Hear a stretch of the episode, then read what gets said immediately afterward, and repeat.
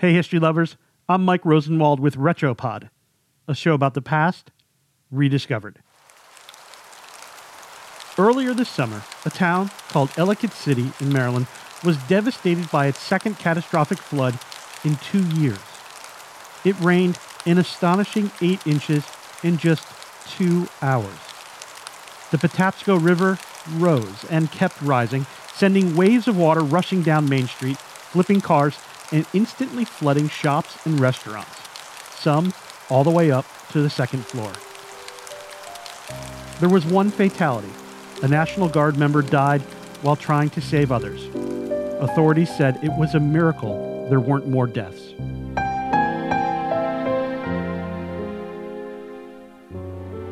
How could a city suffer two catastrophic floods in such a short time? Well, a lot of it has to do with development. The forests and trees that had once held back water were taken over by houses and other properties. But it's also about geography. Ellicott City is unlucky in that department.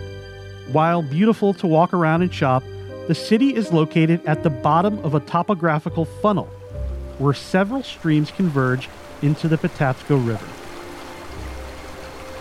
Here's the thing though that most recent flood earlier this summer, as bad as it was, it was not the worst flood the city has ever experienced.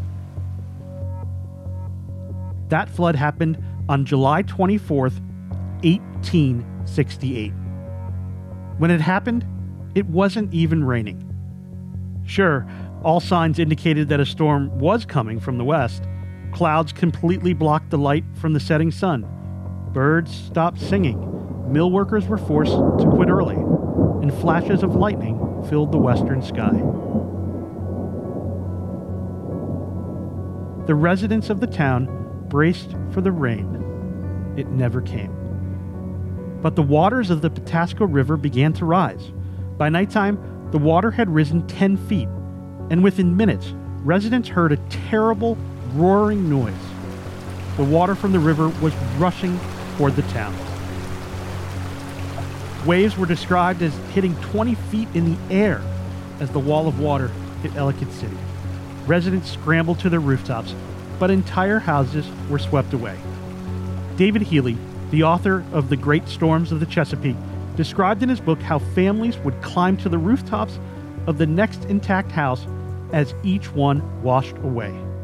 He wrote, quote, Finally, just one house stood with as many as 36 people, mostly women and very young children, shouting for help from the roof. But they were beyond rescue, separated from the shore by too great a distance. And then the last house washed away. The town's flour mill was also swept away. The cotton mill was ruined, and the nearby ironworks washed down the river. After the flood, bodies washed up downstream for days. Between 40 and 50 people lost their lives.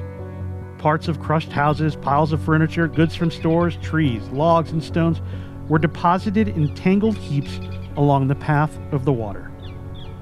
Later that night, the flood swept toward Baltimore, where it wrecked bridges and filled the streets and harbor with debris.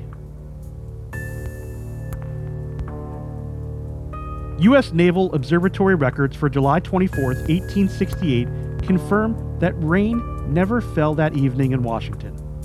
At least, none that could have caused such intense flooding. So, how did it happen? It's still a bit of a mystery, but the flood was likely the result of runoff from a storm that stayed east of the region. Meanwhile, in Ellicott City, survivors rebuilt and braced for the next storm. Now, 150 years later, they are rebuilding again. I'm Mike Rosenwald. Thanks for listening. Special thanks to Kevin Ambrose for reporting the story for the Washington Post. And for more forgotten stories from history, visit washingtonpost.com slash retropod.